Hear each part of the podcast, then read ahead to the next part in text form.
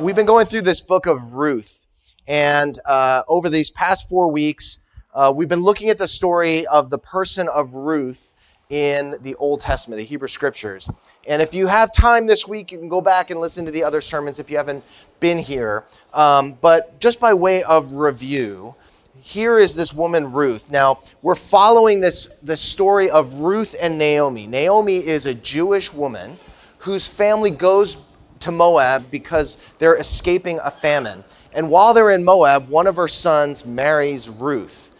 And so uh, when uh, Naomi goes to Moab, she's married and she has two sons. But then all of those men in her life die in Moab. So when she returns, she actually returns just with Ruth. So it's just Naomi and her Moabite daughter in law okay? And so the bible always when they talk about ruth they always they, they, they, use this phrase ruth the moabite right? As if as if just to remind you that she doesn't belong. Just to remind you that she's not jewish. Ruth the moabite right? And um, you know so ruth and naomi they both come back to judah. They come back to uh, their land and they're trying to figure out where they're going to get food and so then Ruth goes out and she starts gleaning in a field, and it just so happens to be the field of one of their relatives, what they call one of their redeemers. And we're going to look at this idea of redeemer here in this uh, chapter 4. But it ends up being in the field of Boaz, and Boaz ends up providing for and protecting Ruth during this harvest season, saying, Stay with my men, stay with my women, eat at our table glean from our field. So God is providing for and protecting Ruth during this barley harvest season. So that goes on for seven weeks. But now the season is over, and Ruth and Naomi have no more harvest seasons to glean. So they're trying to figure out what's the long term plan here, right? So some of you may be like, you know, I know I can get to like the end of August, but what's the long term plan here? Right? And so Ruth and Naomi in chapter three, they're trying to figure out what's the long term plan. And Naomi goes, I know what we'll do. We'll go to the harvest celebration where they're they're reaping all of the grain. And so there's like a big celebration, there's like a big party, everybody's eating a lot, they're drinking a lot. And so Naomi goes to Ruth and says, Go to Boaz at the end of the celebration, like when he's like sleeping or sleeping it off, if you if you will, right? So like he's done with the partying and everything like that. Go to him and basically, I mean, you really had to be here last week, but you know, it, it's basically like uncover him and basically proposition yourself to him. Now, this sounds a little scandalous for our Bibles, but you have to understand that what would happen is in those times, if you were given a male son, that was a way through a, a, relative that was the way that god provided for and protected you. And so naomi was trying to force the issue. And so boaz wakes up in the middle of the night looks at ruth and is just like whoa what's going on? Who are you? And then she says well i'm ruth. And he goes okay. He goes there's someone uh, there's someone that is a redeemer closer than me. There's a relative that is closer to you than me. And so it's his right of refusal first but if he doesn't do it, I'll take care of you. And then he gives her extra grain, sends her home, and protects her reputation. Ruth gets back to Naomi, and Naomi at the end of chapter 3 says, Okay, whatever he asks you to do, do it because he's going to be he's going to be right. He's going to do well by you. He's going to take care of you. So today we've looked at uh, this idea of, of the, the threshing floor. Now we're looking at this idea of the Redeemer the Redeemer. This is the conclusion of Ruth. Um, so now Boaz and Ruth sends Ruth home and says, okay, tomorrow we're going to go find this next Redeemer, the one who is closer to you, closely uh, related to you.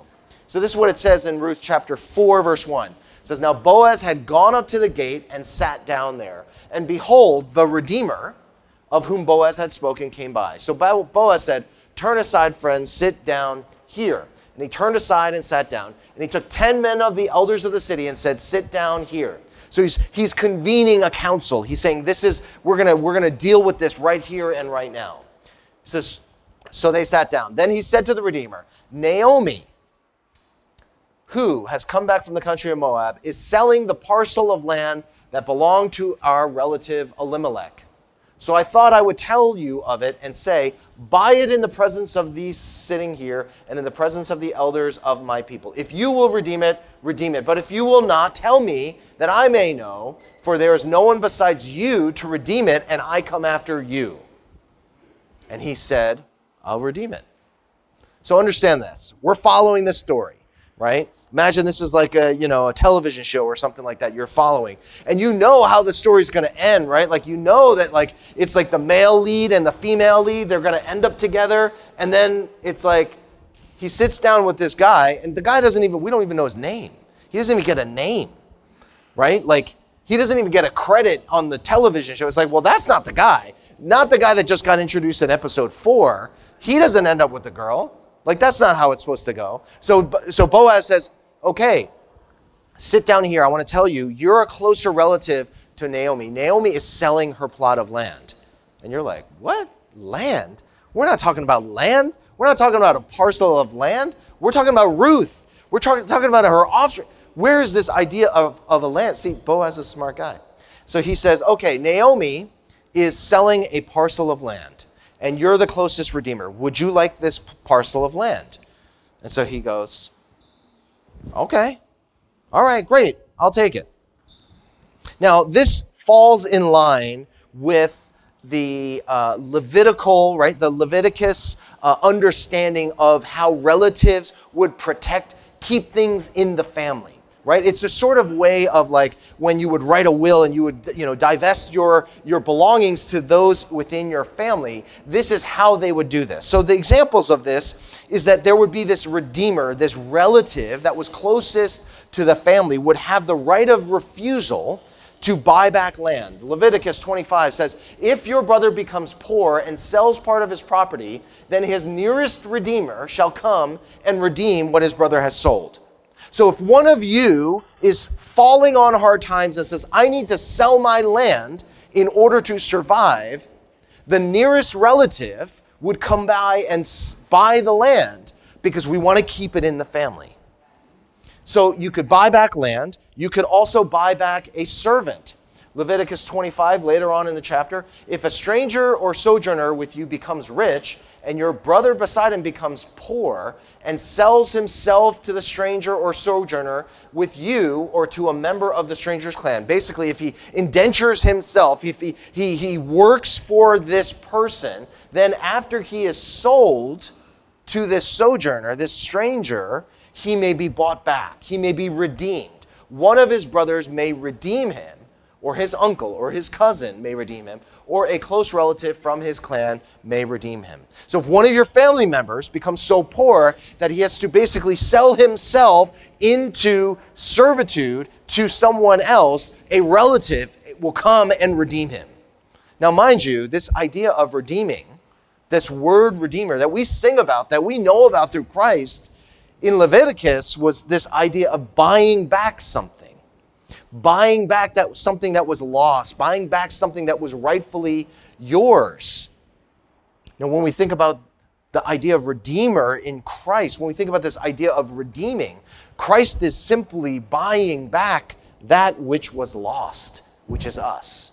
Okay? So you can buy back land, you could buy back a servant, or you could even marry a widow. And this is what we've looked at before when we were looking at the story of Tamar in Judah in, uh, in Genesis. But this is what it says in Deuteronomy 25. If a brother dwells, if brothers dwell together and one of them dies and has no son, the wife of the dead man shall not be married outside to the family to a stranger. Her husband's brother shall go into her, take her as his wife, and perform the duty of a husband's brother to her. And the first son whom she bears shall succeed to the name of his dead brother that his name may not be blotted out of Israel. So the brother, now I, I, know in our culture this sounds very weird, right? Like we don't do that nowadays. And that's okay, but understand what there was going on back then. It, it I mean, it, it, it, it, sounds weird because it's like a sexual sort of thing, but it literally says, perform the duty of a husband's brother to her. So it wasn't a sexual arrangement as much as it was an, a societal arrangement to provide protection for her. Because once a widow had a son, she was protected in society. And so this was their mechanism to provide for and protect women, widows in that culture. We don't do that anymore, and that's okay. But understand that that's what was going on.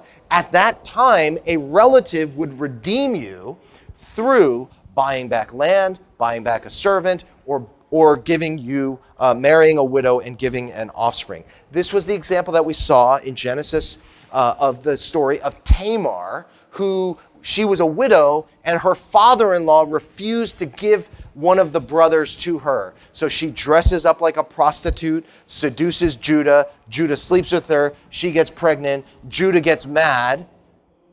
You're, you're a widow. You're supposed to be mourning. Who did you sleep with that you got pregnant? And she's like, Well, the person, I don't know, gave me these as payment. And those were Judah's. And Judah was like, Okay, never mind.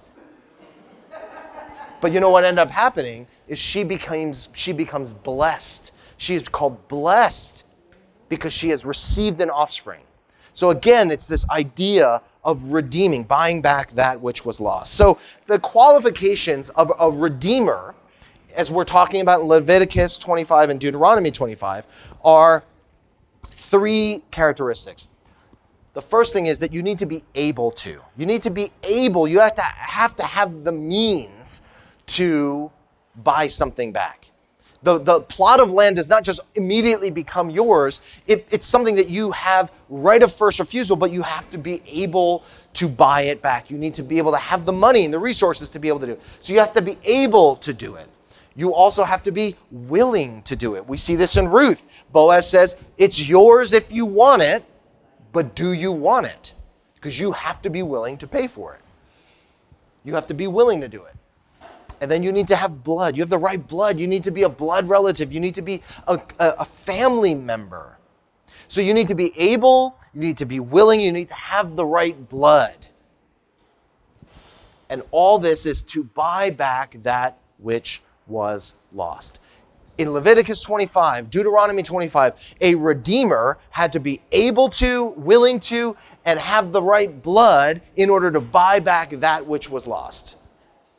You had to be able to, willing to, and have the right blood to buy back that which was lost. Some of you are knowing where you, you see where we're headed with this.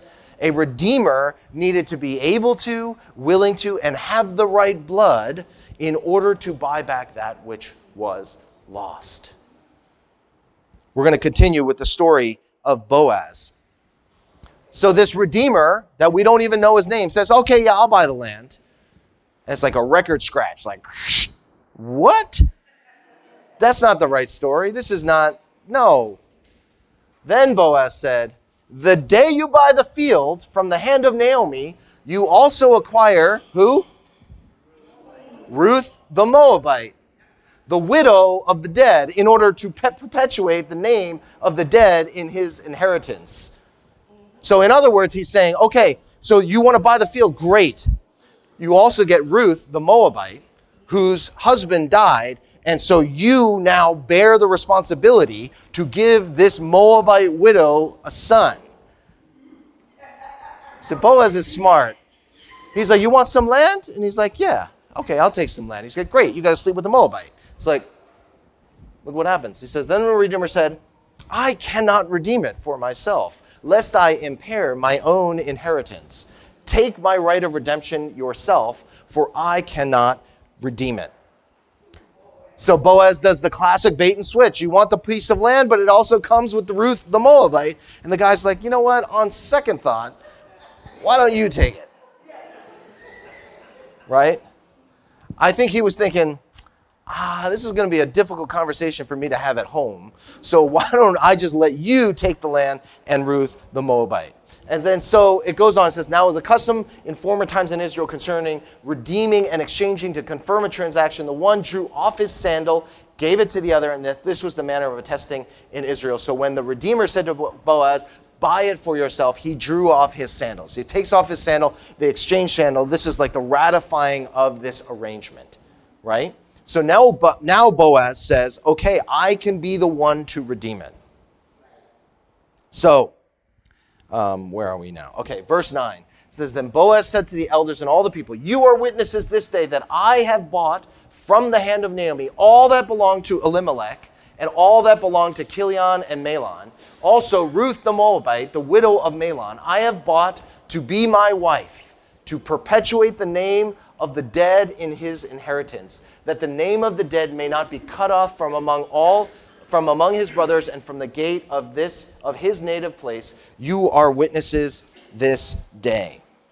And then it goes on it says then all the people who were at the gate and the elders said we are witnesses. May the lord may yahweh make the woman who is coming into your house like rachel and leah who together built up the house of Israel. May you act worthily in Ephrathah and be renowned in Bethlehem, and may your house be like the house of Perez, whom Tamar bore to Judah because of the offspring that the Lord will give you by this young woman. So the, the town elders are saying, May you be blessed, may she be blessed, just like Tamar was blessed when she gave birth to Perez. Now, Tamar was that woman who dressed up like a prostitute and seduced Judah, her father in law, in order to get that son, Perez. So you understand the context of everything that was going on. Even the Jews at that time put together Tamar and Ruth. And they said, May you be blessed just like Tamar was. May you be given an offspring just like Tamar was. Now, Tamar took it upon herself dress up like a prostitute, seduce father in law. Here, Ruth and Boaz, Boaz is doing it in the right way, going through the right channels, saying you can have the right of first refusal. And then he refuses and says, Okay, all of you have seen, I today buy back the land from Naomi and take Ruth to be my wife. Ruth the Moabite. So, the story continues. So Boaz took Ruth and she became his wife. Now, I want to say, pause and one say, one, say one thing. I've heard, I've read, watched a bunch of things on the book of Ruth. And I have heard time and time again about uh, this sort of narrative around Boaz and Ruth, and this being the model of this sort of biblical marriage. This, this idea of like, you know, sisters, go find yourself a Boaz. Um, and Uh, I, I don't want like I mean if you're out there and you're like trying to find your Boaz and you know this and that like I think that's okay. But I actually think that when you sexualize their relationship, I think it actually removes some of the the the beauty of what's going on here. And let me just explain here. So Boaz as an older man is taking Ruth, a Moabite, younger woman. And if we make this about like a sexual sort of arrangement, then I think it basically says, like, oh, it was an older guy gets a younger wife. Like, oh, yeah, that's what he would want. And so Boaz is like incentivized to, you know, take Ruth on. This was all like a, a, a mechanism for him to be able to get like a young wife.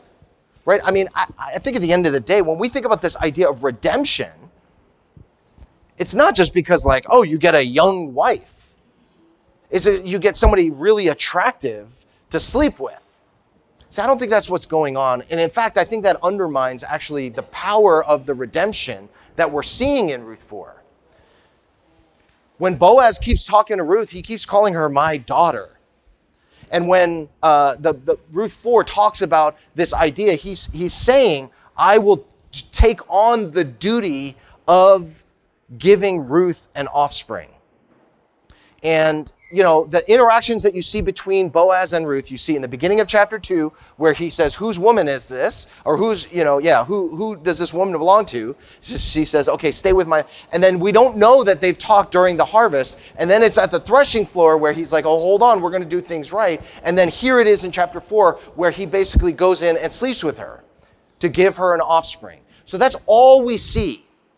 And so I think that it's actually just enough to be the act of redemption to provide for and protect this woman, not because she's young, not because she's attractive, not because she has anything about her that would say, Oh, I want to marry you. The act of redemption says it's not because you're young and attractive, it's because you're poor.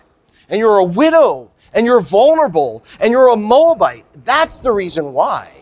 So I will come in and I will do the duty of providing and protecting you, not because it's benefit to me, but because the redemption is what you need in this society. And so I'm going to provide that for you. So, uh, you know, the whole like, go find your Boaz. I mean, I don't know. Maybe you want to find an older person who will sleep with you once and get you pregnated. Uh, just, you know, like, I mean, I don't know. That's, that's probably not what you're all looking for. So just a little caveat there. So Boaz took Ruth and she became his wife, and he went into her, and the Lord gave her conception, and she bore a son. Then the women, the women of the town, said to Naomi, Blessed be the Lord, who has not left you this day without a redeemer, and may his name be renowned in Israel. He shall be to you a restorer of life and a nourisher of your old age for your daughter in law, who loves you, who is more to you than seven sons, has given birth to him. Then Naomi took the child and laid him on her lap and became his nurse. And the woman of the neighborhood gave him a name, saying, A son has been born to Naomi. They named him Obed. He was the father of Jesse, the father of David. And that is the moment where, if you were Jewish reading this at the time, your jaw would hit the floor. The father of Jesse, the father of David. You'd be like, what? That's who we're talking about? The grandfather, the relative, the, the ancestor of David, the most famous Jew of them all, the, the most famous Israelite king, the, the one that everybody knows about. That's the one who comes from Obed. So Boaz and Ruth get married, and I love the phrase where it says, The Lord gave, uh, where does it say? Uh, the Lord gave her conception. And, uh, you know, I love the fact that, you know, we don't know how long Ruth and, and uh, her, her husband were married in in, um, in Moab, but you know, presumably, as long as they were together, they were not able to conceive. And so here in Ruth 4, the Lord gives the one, is the one who gives conception. So the Lord blesses her with a child. And the women of the town bless her and say, Blessed be the Lord. Naomi is redeemed. And so we see that Obed is the father of Jesse and David. Now, I will say Ruth is my favorite book in all of the Bible. Um, if you're, you know, okay with favorites. Uh, but Ruth is my favorite book in the Bible. Uh, hopefully, this is coming out in my preaching. Um, and uh, Ruth may be my favorite character in the Bible because of the, the, the, the richness of the story. And Ruth 4 is, I think, my favorite chapter in the favorite book of the Bible. And what we're about to read is my favorite part of the favorite chapter of the, my favorite book about my, my favorite person. Okay? So this is, this is the best part. That's what I'm saying. So this is the best part. Now these are the generations of Perez. Perez fathered Hezron. Hezron fathered Ram. Ram fathered Amminadab. Amminadab fathered Nahshon. Nahshon, you're getting it. Nahshon fathered Salmon. Salmon fathered Boaz. Boaz fathered Obed. Obed fathered Jesse. Jesse fathered David. Now you're st- you stop and you say, hold on. You just said that we are reading your favorite book, your favorite chapter, your favorite part. So you're saying this is like your favorite verses in the Bible? And it's a genealogy? I, now, all right, let's be honest. When you guys read genealogies, you skip.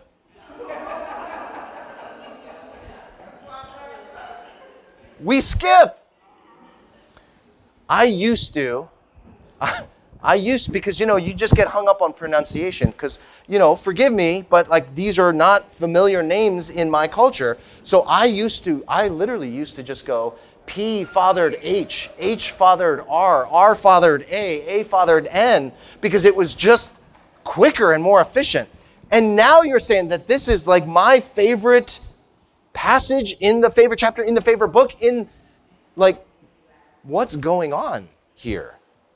You see, these are the generations from, so we're going to David, right? It says, you know, Obed, Jesse, David. David is the, you know, he's the king. He's, he's the, the, the, the best, the, the most famous. Like, if you're a descendant of David, like this is, you are the Jew of the Jews. And we go through Obed, who is born to Ruth and Boaz. So like we know the story of how Ruth came to be, and it's it's born from Ruth the Moabite. But what's the first name? Perez. Who's Perez?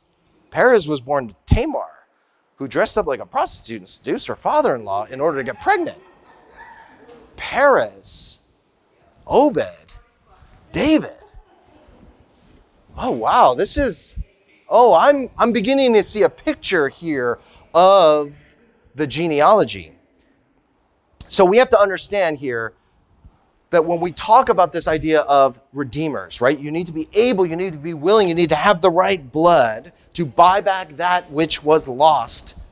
We can see how Boaz was able and he was willing. That other redeemer was able, but he was not willing. But Boaz was able and he was willing and he had the right blood to buy back that which was lost purchase the plot of land with which it comes Ruth the Moabite. And he provides for her a male offspring. And so we get this picture of these broken redeemers. These broken redeemers. Well, what are we talking about here? Well, Ruth was a broken redeemer. Who did Ruth end up redeeming? She ends up redeeming Naomi. Ruth is a widow. She's poor. She's a she's an immigrant. She's a foreigner. She's a Moabite. And yet she's the one who brings redemption to Naomi. Well, Boaz, in some ways, is a broken redeemer. He's an old guy, right? In chapter 3, he's like, oh, you know, the fact that you, as a young woman, would come to me as an old person, right? And he's not the closest relative. He's not necessarily who you would necessarily think as the Redeemer. And what about Obed? Obed is the, the, the offspring of these two broken people, half Moabite, Redeemer of Naomi. And that genealogy reminds us of Perez, who again, she seduced her father in law by dressing up like a prostitute, right? Like, that's the genealogy. And so you see this line of broken redeemers to buy back that which was lost.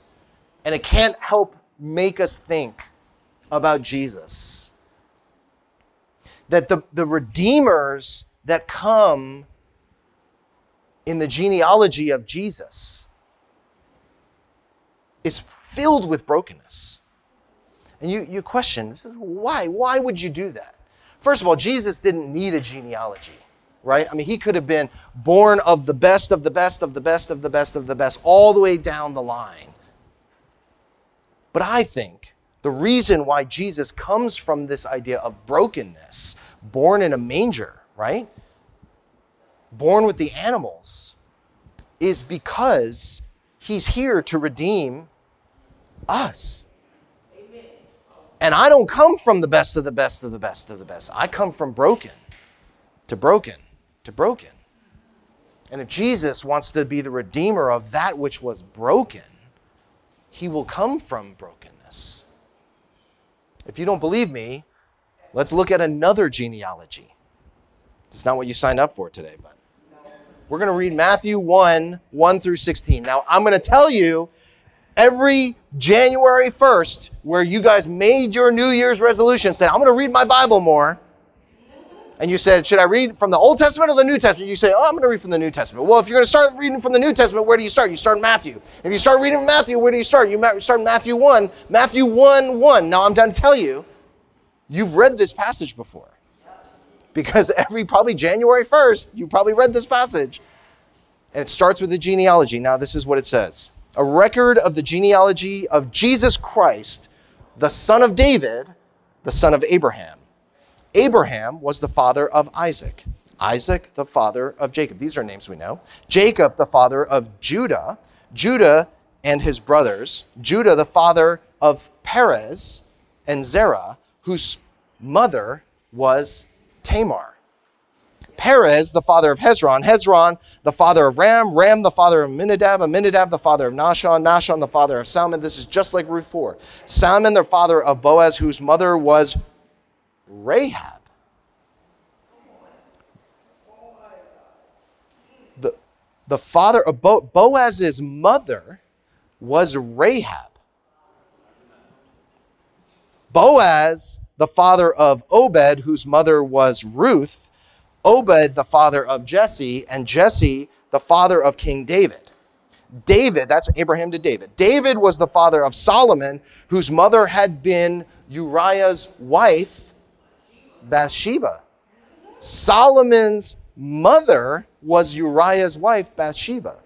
Solomon, the father of Rehoboam, Rehoboam, the father of Abijah, Abijah, the father of Asa, Asa, the father of Jehoshaphat, Jehoshaphat, the father of Jehoram, Jehoram, the father of Uzziah, Uzziah, the father of Jotham, Jotham, the father of Ahaz, Ahaz, the father of Hezekiah, Hezekiah, the father of Manasseh, Manasseh, the father of Amon, Amon, the father of Josiah, and Josiah, the father of Jeconiah, and his brothers at the time of the exile to Babylon. So now that's David to the to the exile. After the exile to Babylon, Jeconiah was the father of Shealtiel, Shealtiel the father of Zerubbabel, Zerubbabel the father of Abiud, Abiud the father of Eliakim, Eliakim the father of Azor, Azor the father of Zadok, we're almost there, Zadok the father of Akim, Akim the father of Eliud, Eliud the father of Eleazar, Eleazar the father of Matthan, Matthan the father of Jacob, and Jacob the father of Joseph, Joseph the husband of Mary, of whom was born Jesus, who is called Christ. Now, let me just explain what's going on here. You've read this passage before, and I'm hearing some wows. And I'm telling you, probably when you read this on January 1st, because you made a New Year's resolution to read your Bible, you probably weren't going, wow, in a genealogy. But you're seeing it now. From Abraham to Jesus goes through Tamar, Rahab, Ruth, Bathsheba, and Mary. To go from Abraham to Jesus goes through these five women. Now, I want to just say something. In a genealogy, you do not need to, in that time, you do not need to mention women. In fact, these women were not named outside of their husbands, right? And so it says, you know, this person, uh, Judah, who, you know, Perez, whose mother was Tamar, right? You could just mention Perez. You don't have to mention Tamar. Matthew goes out of his way, is what I'm saying, to mention the genealogy from Abraham to Jesus goes through Tamar and Rahab and Ruth and Bathsheba and Mary. The genealogies, he goes out of his way to bring these women into the story. Well, who are all of these women? Well, Tamar, we know, was a father in law seducer dressed up like a prostitute. This is probably the most times that I've said the word prostitute in church. Okay, I've said it like four or five times now. So Tamar was father-in-law seducer. Rahab was a Jericho prostitute in Joshua. They're going to go into the town. They and she hides spies, and she's the only one in Jericho. When they march around the city, this, the walls come tumbling down, right? And Rahab was the only one spared because she took care of the spies. Rahab was a Jericho prostitute. We got a real prostitute and a, ma- a wannabe prostitute. Ruth was a poor Moabite widow, Ruth the Moabite. Bathsheba was the one where David was supposed to be at war and saw a woman bathing and said, Go get her. I'm going to sleep with her.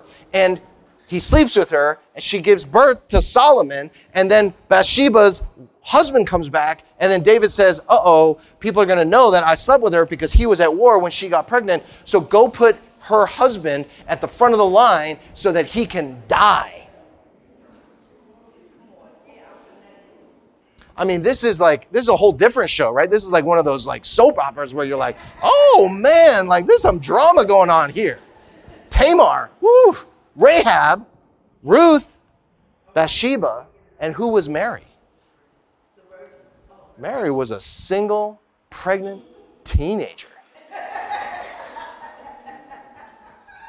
I mean, that's true. That is true. She was a single pregnant.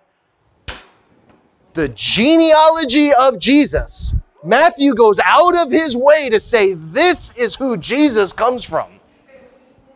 This is who Jesus comes from. Because Jesus comes from broken and he goes in order to redeem that which has been broken. Jesus came from the broken because Jesus came for the broken. Jesus came from the lost because Jesus came for the lost. He came from the humble to be, to reach, to redeem the most humiliated. Even from before his birth, in his genealogy to his birth no room for him at the inn, born amongst the animals, placed in a manger, even to his death on a cross, which at the time was the most humiliating way to die. It was the, it was the electric chair.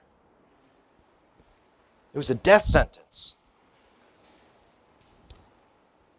God put Jesus in the most vulnerable place from before his death to the point of his death uh, uh, to, to, from before his birth to the point of his birth to the point of his death, put him in the most humiliated places in order to reach the most humiliated people.